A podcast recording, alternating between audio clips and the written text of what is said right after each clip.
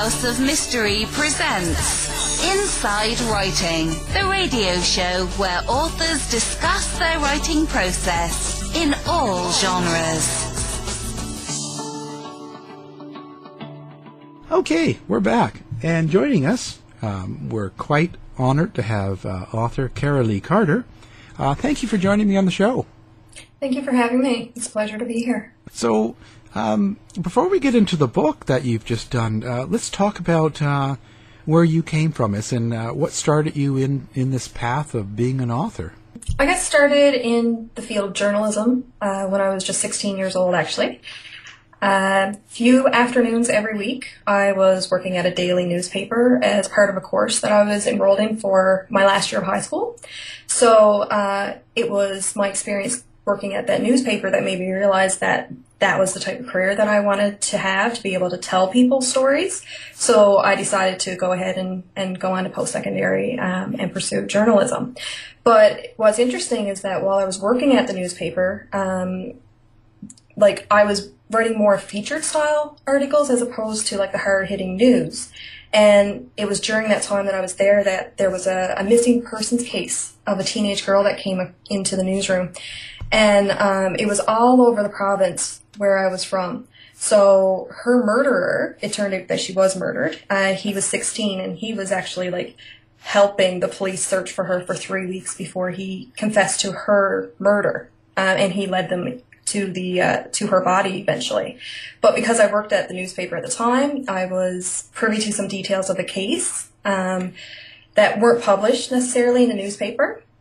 And a few like years after that case uh, went through the courts and everything, uh, that's when I read my very first true crime book, and uh, and that was the actual case that I read was all about that because you know it was something that touched so many people in our province and so many people were interested in it. So so that case stuck with me all throughout my career. Um, and while we don't get a whole lot of murders in the province that I'm from, the ones that do really do make the headlines. But this one has stuck with me for for over a decade. Are there other people that you've looked to or you follow to or listen, you know, like uh, other authors in the same area as your favorite sort of ones that you like?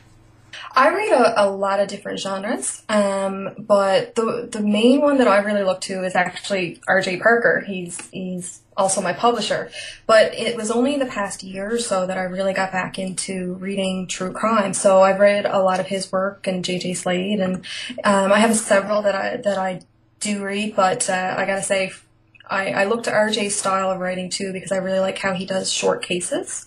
Um, you know, there's several of his books uh, that you know they're they're short reads, but you get enough information about each case, and you know it's just fascinating the details that you get from these books. This newest book that you've got that just came mm-hmm. out, the uh, Canadian Psycho, and that's the true story of uh, Luka Magnotta. Mm-hmm. Now, is this your first true crime book, or have you written ones before? No, this is my very first book. Okay. Um, uh, my writing has been more to do with my, my journalism background. Um, so while I've been writing the same style of articles, um, nothing this in depth, nothing uh, this length before because it is over 120 page uh, pages. So uh, so yeah, I'm very excited about it and uh, looking forward to the beginning of this aspect of my career. How long did it take you to do this? Like, there's there must be a lot of research and a lot of uh, time to put mm-hmm. together a project like this. Not only the writing part, but just all the information. Yeah, um, I I spoke to RJ about doing this project uh, just before Christmas, I believe it was, or just after Christmas. So uh, once I was on board for it, he he suggested a couple possible cases for me to look into, and you know I, I did some research on, on Luka, and that case was the one that I knew that I, I really wanted to tell this story because it was such a media sensation. Um, if you if you Google his name, there's just so many articles out there. So the research aspect of it did take quite some time. It was very involved. Um, and it, this was a little bit of a different experience for me because I generally do all my interviews myself when doing any writing. But for this book, I relied heavily on articles and information that was already published and on the internet. I started uh, researching the book months before the release date. Um, I read everything I could get my hands on through uh, my hands on through online searches, so I was as familiar with the case as possible before I even put any pen to paper, just so I could get an idea of what needed to be included in this. Um, and you know, I think that my background as a journalist really helped me to determine what needed to be in this book for sure.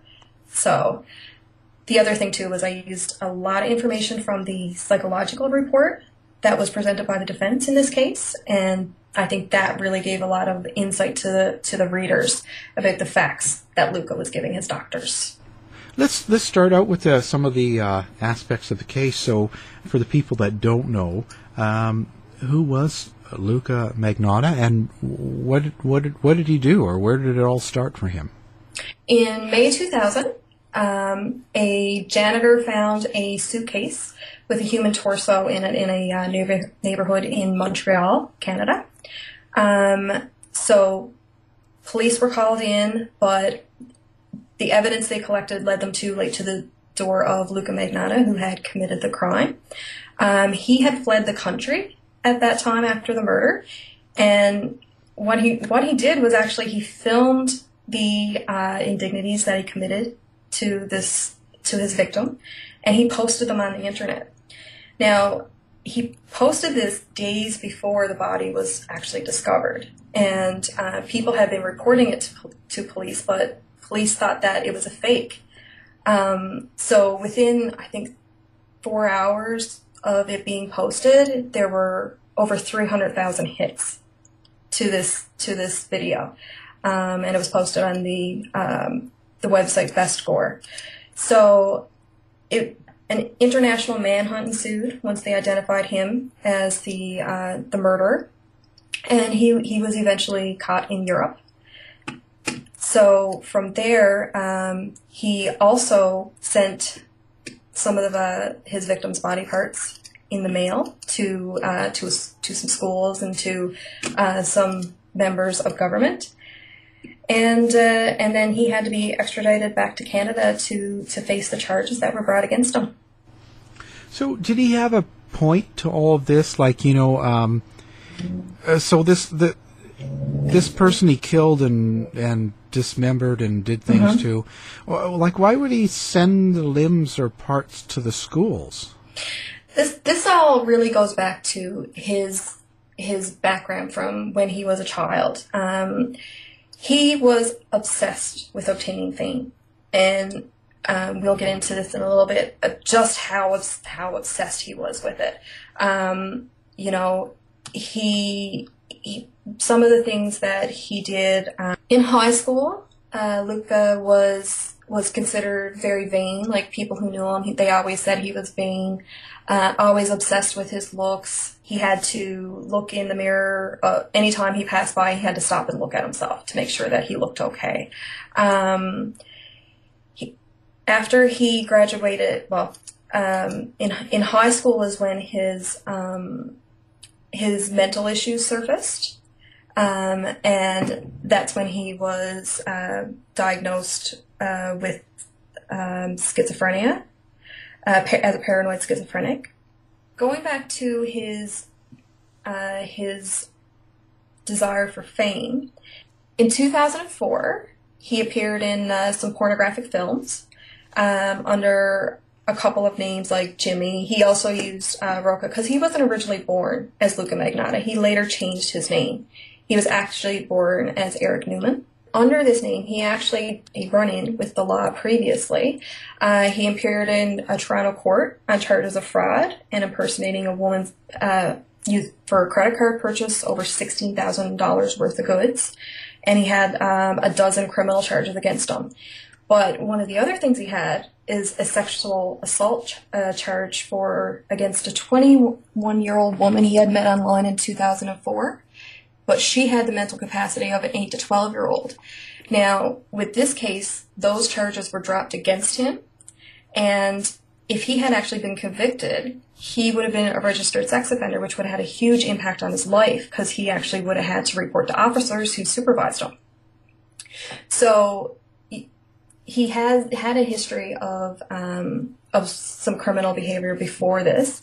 Um, shortly after, and he, with his sentencing, he never did any jail time, which is shocking. You know, um, if those charges hadn't been dropped, I think it would have been uh, very different for him. His life would have been completely different, but unfortunately they didn't, and you know he basically didn't get very much.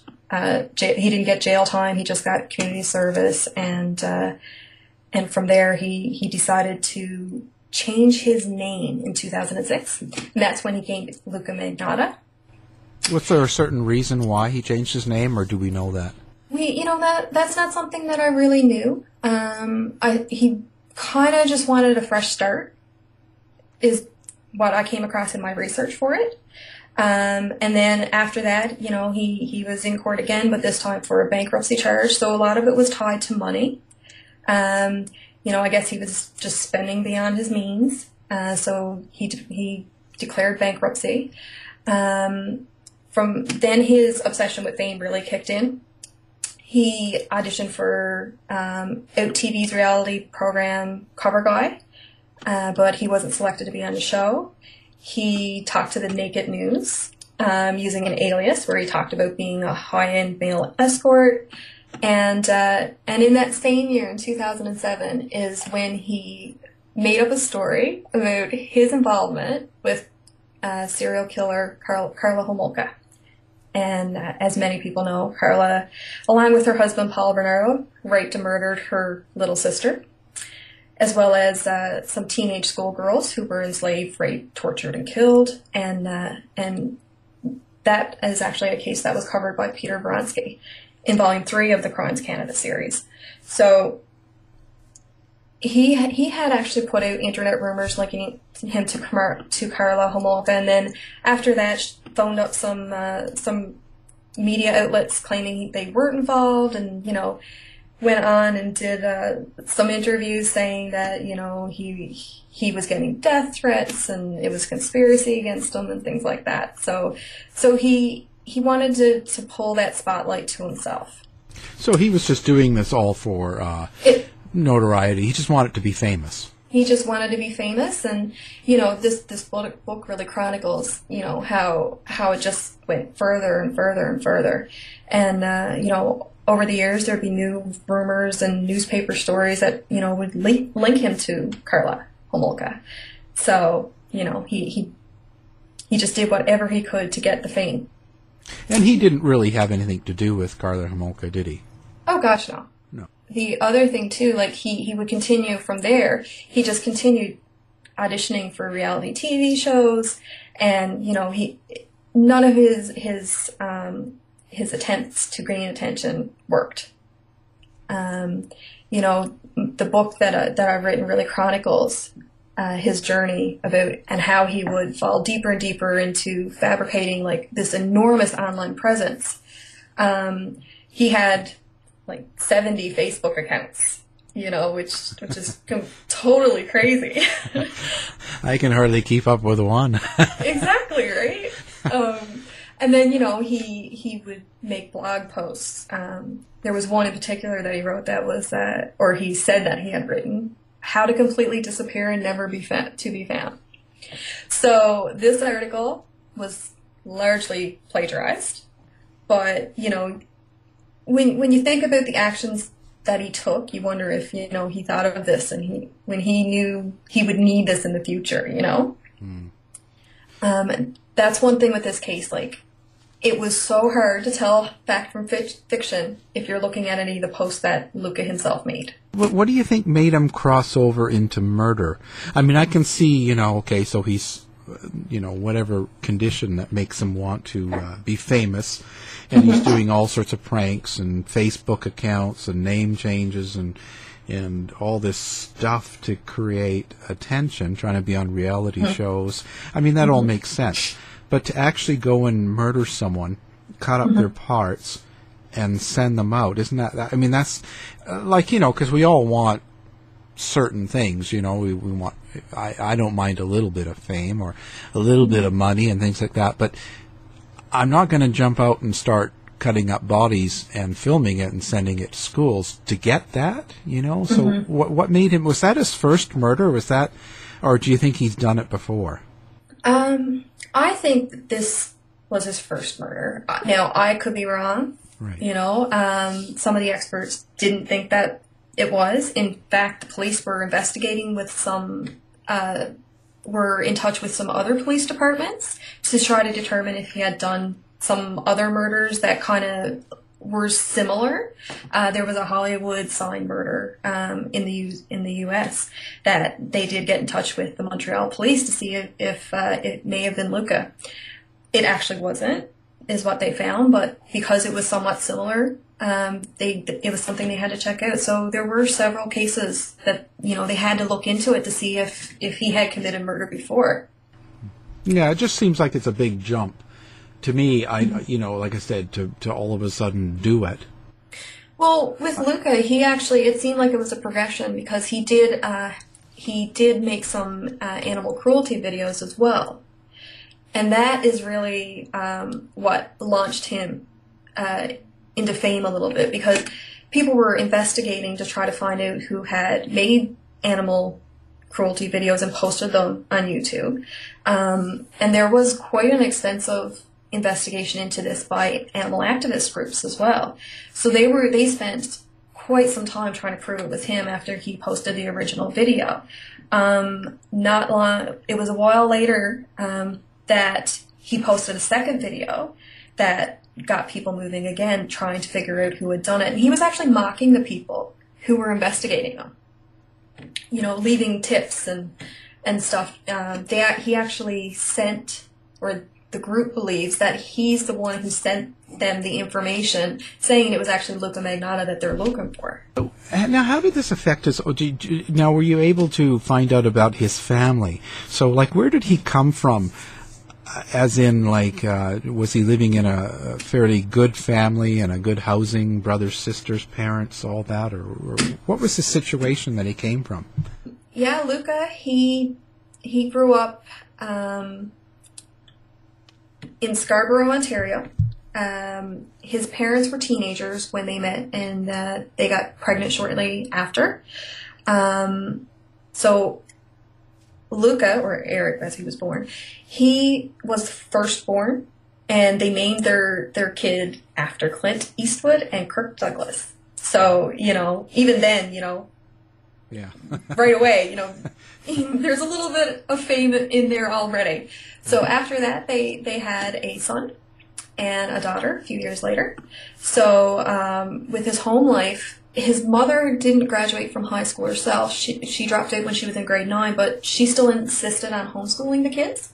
So they didn't have any contact with kids their own age.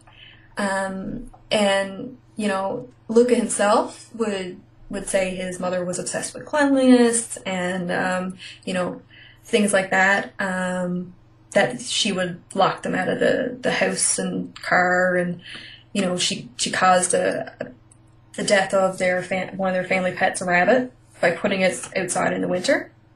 He also said that she she would dress him in female clothing when he was younger, and made him wear diapers when he was six years old because he was still wetting the bed. So you know he he put a lot of blame on his mother, his relationship there.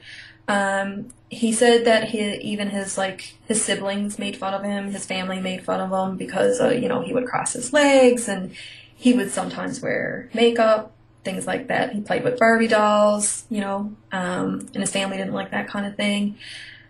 So you know, all of that played into it, I'm sure. Um, he he said that he was he was bullied in school. Um, he struggled in school because eventually, after his parents divorced, he he did get put into the school system, and uh, he was a couple grades behind.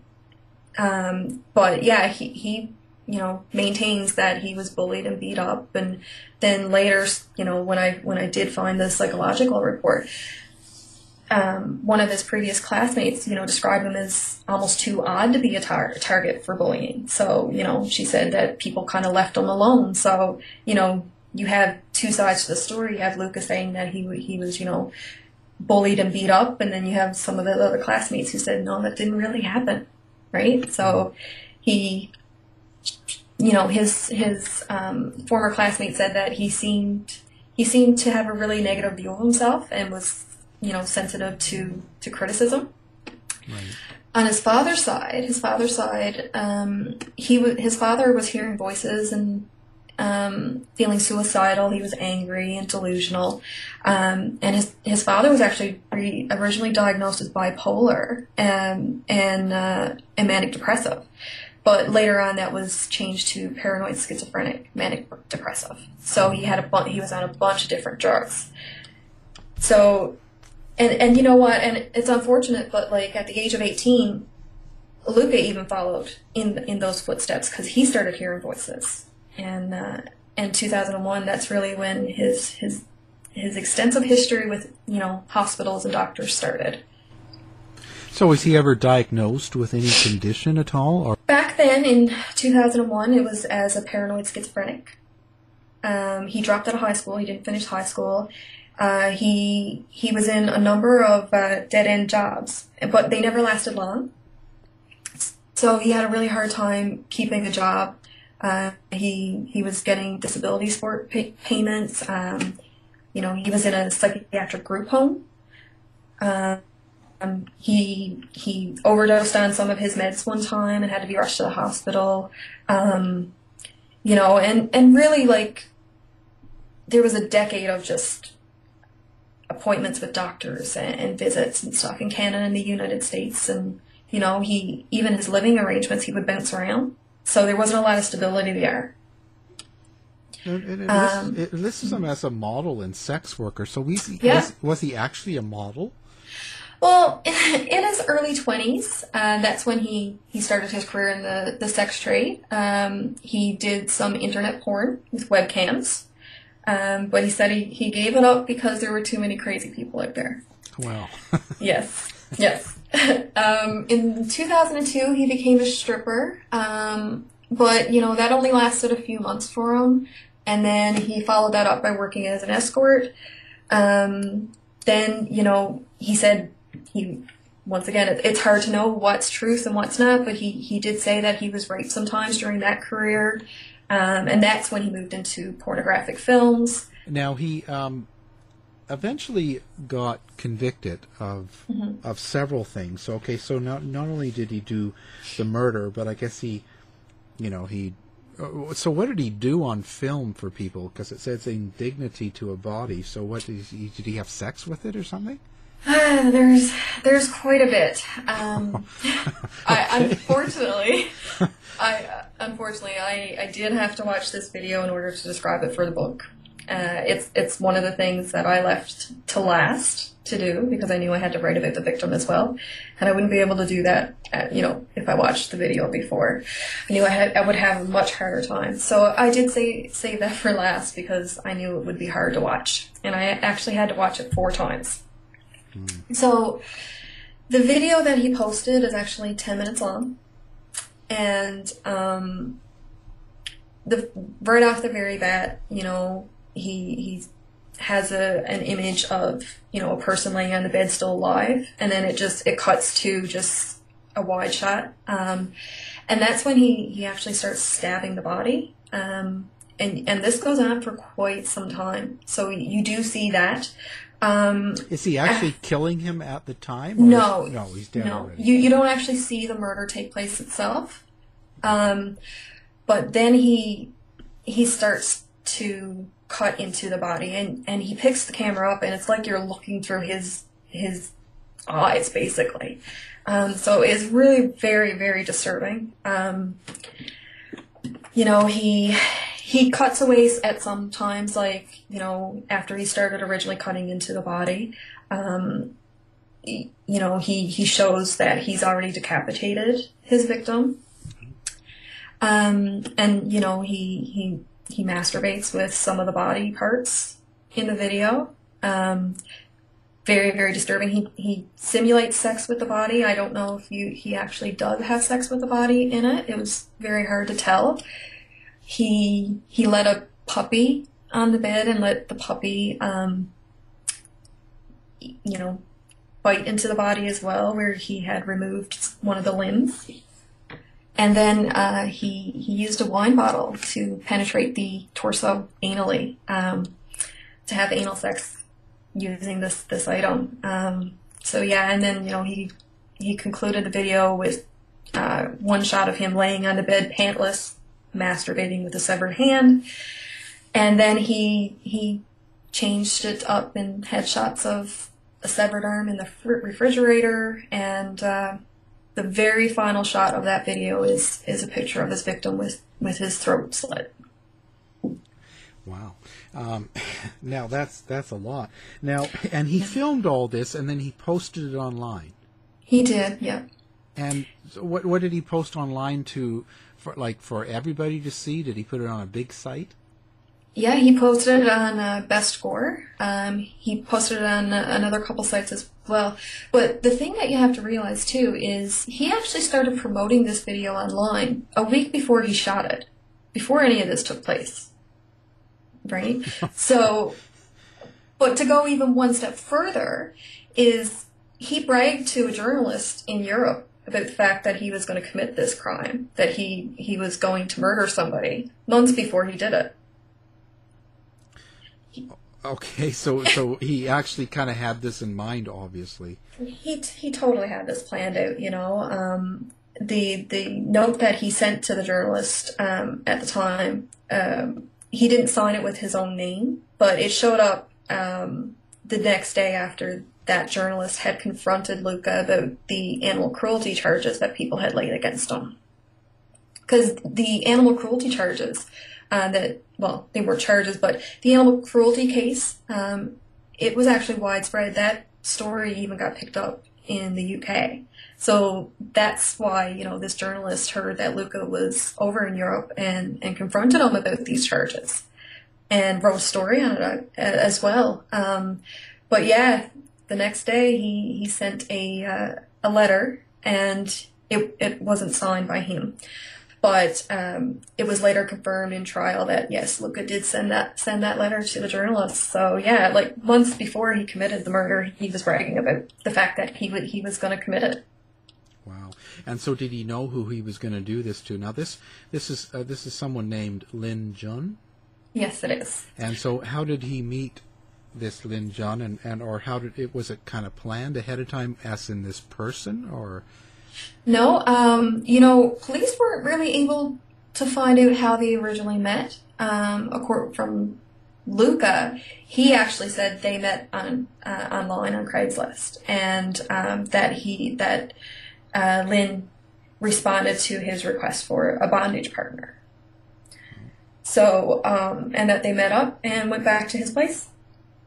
So, I mean, you know, obviously he, he had no idea that, you know, entering the apartment building with with Luka, that would that would be the last time that he was ever free. Yeah, that was a a bad uh, hookup on, yeah. on Craigslist. Uh, yeah. Um, so so that's happened, and mm-hmm. then um, so so he posts it, and then that sort of made it so that. So did he mail the limbs to the to the schools first, and then post it, or? Um, it was it was around the same time. So after he had shot the video, um, he he got rid of all the evidence in his apartment building. They had surveillance running twenty four seven. So you know the surveillance tapes actually shows him getting rid of of the evidence. Um, at one point, you you actually see him wearing the clothes that uh, Lin had arrived in the building in on some of these trips that he made to in and out of the building. Um, so Luka, yeah, he, he took his victim's clothes and wore them, and you know, while he was cleaning up after himself after after committing this murder. So, um, yeah, he uh, he then um, put the torso in a suitcase, which he put in the garbage bin outside of his building. Um, and that was that was left there for a few days. Um, it wasn't discovered until people started complaining about the smell and coming from it. Um, he was already in Europe by that time because he had booked a flight while he was cleaning up from the murder uh, to Europe. So, um, with the the posting of the limbs and stuff, he did that before his flight as well. They released video of him. Uh, they show him very calmly going to the mall and you know dropping off the packages in the mail. Um, one, they sent him to uh, the liberal and conservative headquarters, is where he sent some packages, as well as two um, two separate schools. Um, so all of that is also chronicled in the book as well, uh, as well as the notes that he had sent with them and the return addresses. the, re- the, return addresses actually pulled it back to Karla Homolka. oh, that's just that's crazy. And but but what was the point of doing? Sending things to elementary schools like he sent limbs so what what was there a, a meaning that he said that he did that I, you know i think it was just for the shock value honestly. Certainly. Um, uh, and and then to federal. So I see that he was also charged with uh, harassing the prime minister and part this would be why. Yeah. So that that's that's really kind of um, and so he had no real purpose other than just fame probably for that too. Yeah. Um, you know, and I guess you know with his mental his health issues, he he felt that you know the government was out to get him. Um, he he always thought that you know the, the government was spying on him, according to his psych evaluation. So, yeah, mm. yeah, he he wanted to get back. Yeah. At, at the government for, for spying on him and things like that would be my guess there. Yeah, he had a whole different world going on. So, so then he took off to Berlin, and how did they find him there? Um, someone recognized him actually because you know the the police um, did release that they that he was in Europe. So they were they were doing searches um, of the area, but he was he was found in a in a cafe reading information about himself on the internet. So he was looking up information on to see what the media was covering about himself. Isn't that strange, almost ironic in a way. That's, yeah, it just goes back to that narcissistic behavior, you know. So what happened to him then? Like he, uh, so he got caught, brought mm-hmm. back to Canada. He went on trial, and they had no problem convicting him. No, um, his defense actually, he was going for the what used to be the insanity defense, but it's now uh, not criminally res- responsible. So he, his lawyer said that he shouldn't be held responsible because of his mental state. But I mean, you know, you have the case where someone who had planned this murder months in advance. So, so yeah, they they had uh, some psychologists, and you know, they Luka didn't take the stand in his own defense. It it all came down to the doctors really for for pleading his case as well as you know some testimony from his family and whatnot. But and so now he got sentenced to, um, I guess, life.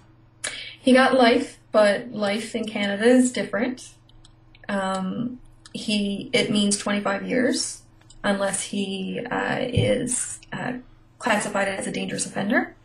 So, you know, he could be out before he's 60. Well, you, did you actually think he'll ever get out? But after this, this is a little bit um, drastic. I mean, I would, think, you know, it's not like he just what you know got into a fight and passionate and killed someone. He's this is a little bit more.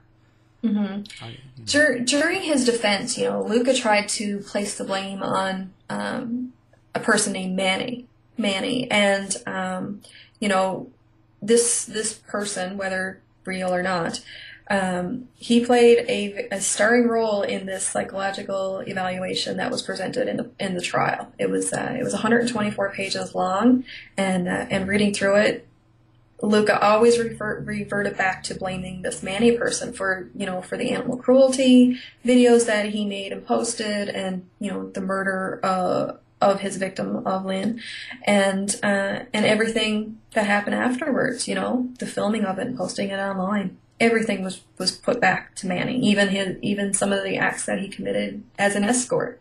You know, so so yeah, he he tried to place the blame on this other person. Um, I think it was just so he could have a scapegoat, you know, to to try to have the police look for this other person, which they did try to do.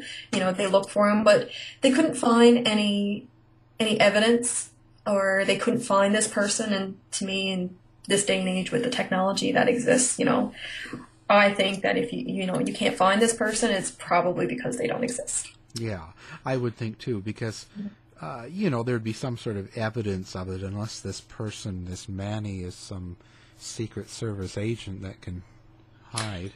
Well, the other thing too is is that you know Luka did admit to the fact that he would hear Man- Manny's voice even if he couldn't see him. So you know that that's one thing that factored it into the, the psychological evaluation. You know, so Yeah. Well, who who in his eyes, or who, who did he portray Manny to be? um, it's it's someone who you know forced him to do all these terrible acts and you know um, Like made it- made him post you know to kill these these kittens for these videos you know not in, not just once but twice like that he was posting these videos in two separate occasions.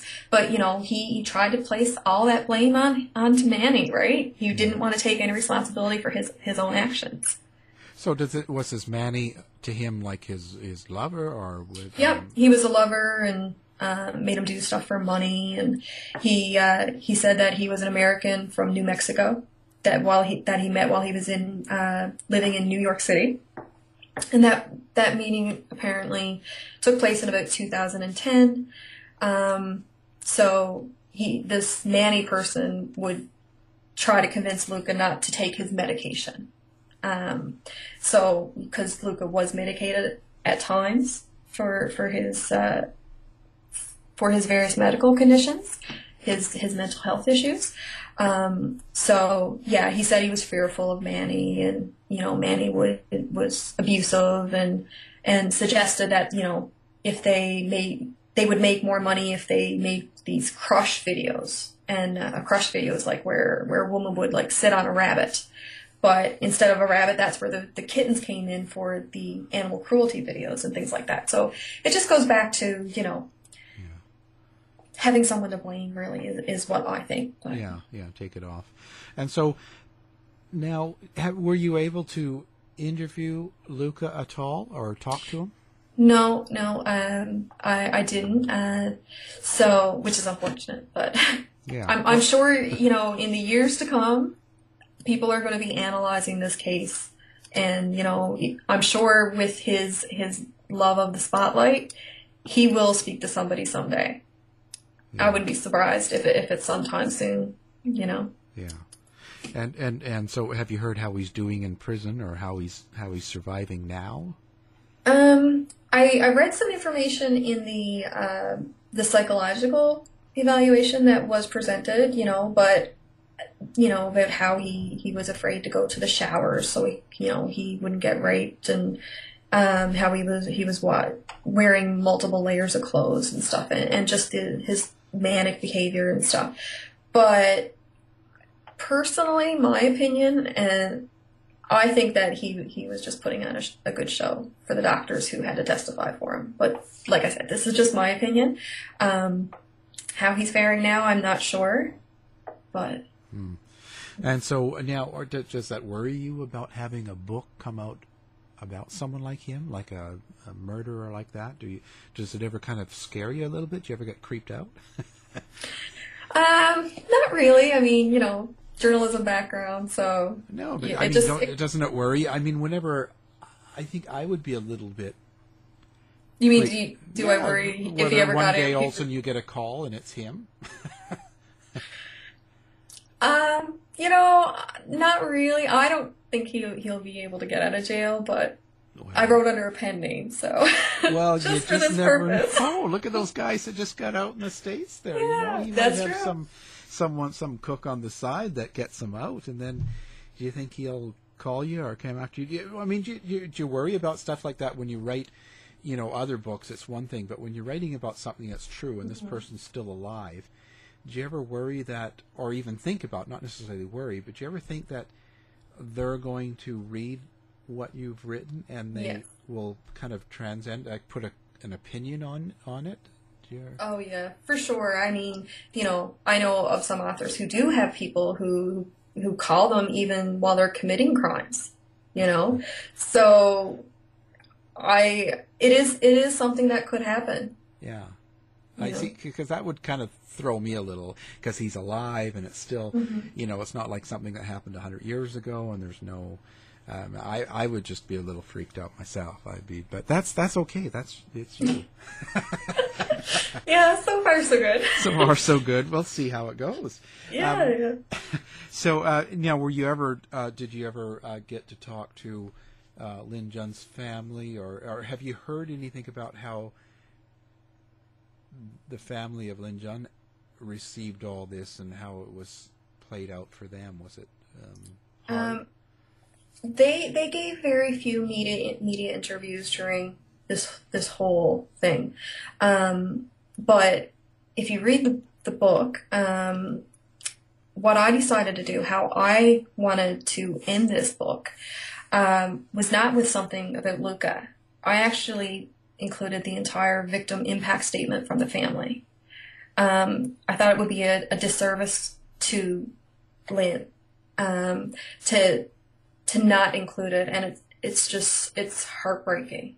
yeah. When I read it, I knew that this had to be included, and and it had to be the end of the book because I wanted to bring um, your your focus back to his victim and what his family has to live with because I mean it, it really is. It's just it, it still makes me emotional just even thinking about it. Yeah.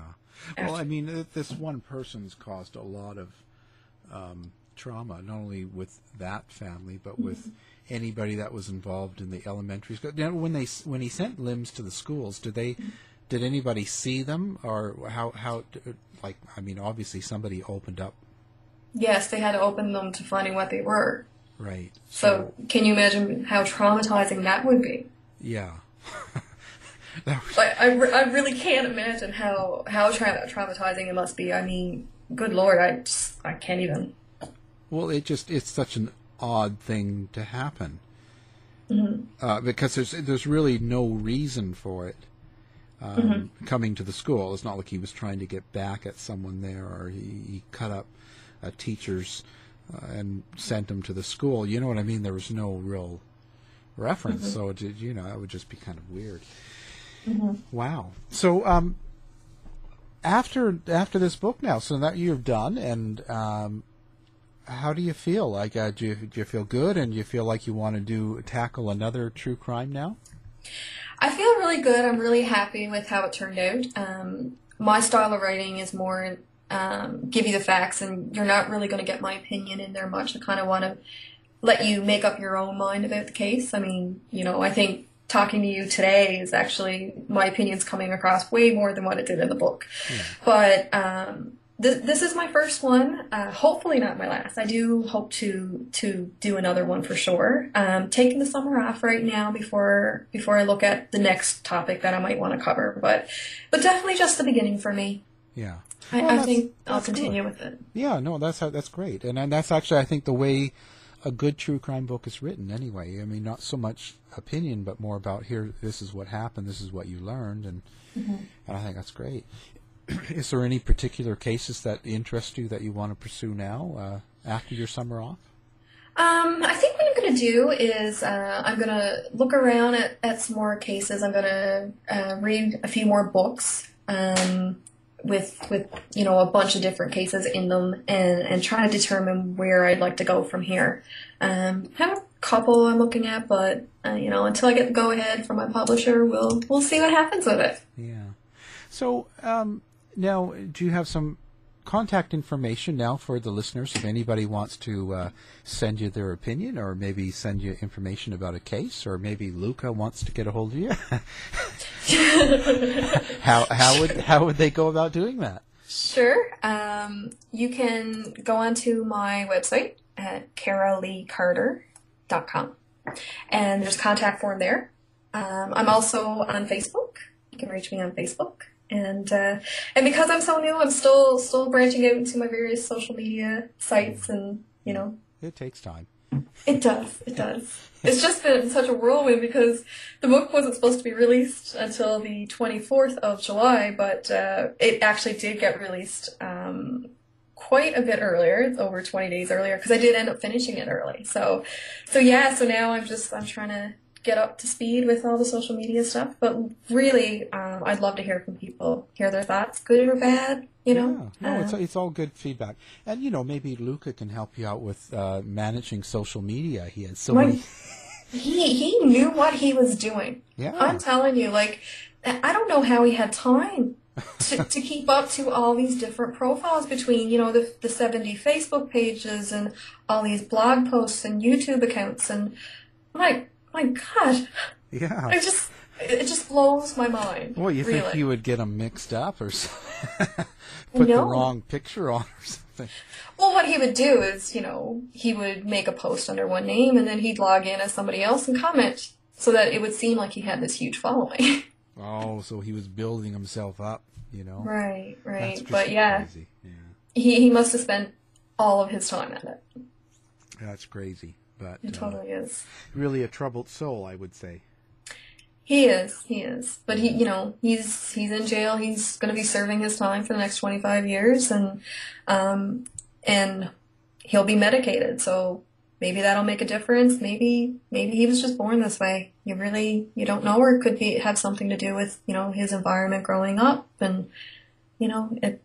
I'm sure that he, he will be studied. Oh over yeah, the next, so over the next so, many factors, you know. It's just uh, so many factors that that contributed to it. Yeah. well. I, I, I really appreciate you taking some time. I know you're in busy schedule and, and taking the time and, and talking about your new book and uh, and some other things. And uh, thank you for being on the show. Thank you so much for having me. Show's over for now. Was it as good for you as it was for me? Well, good night. This has been a production of the Z Talk Radio Network. I'll be back.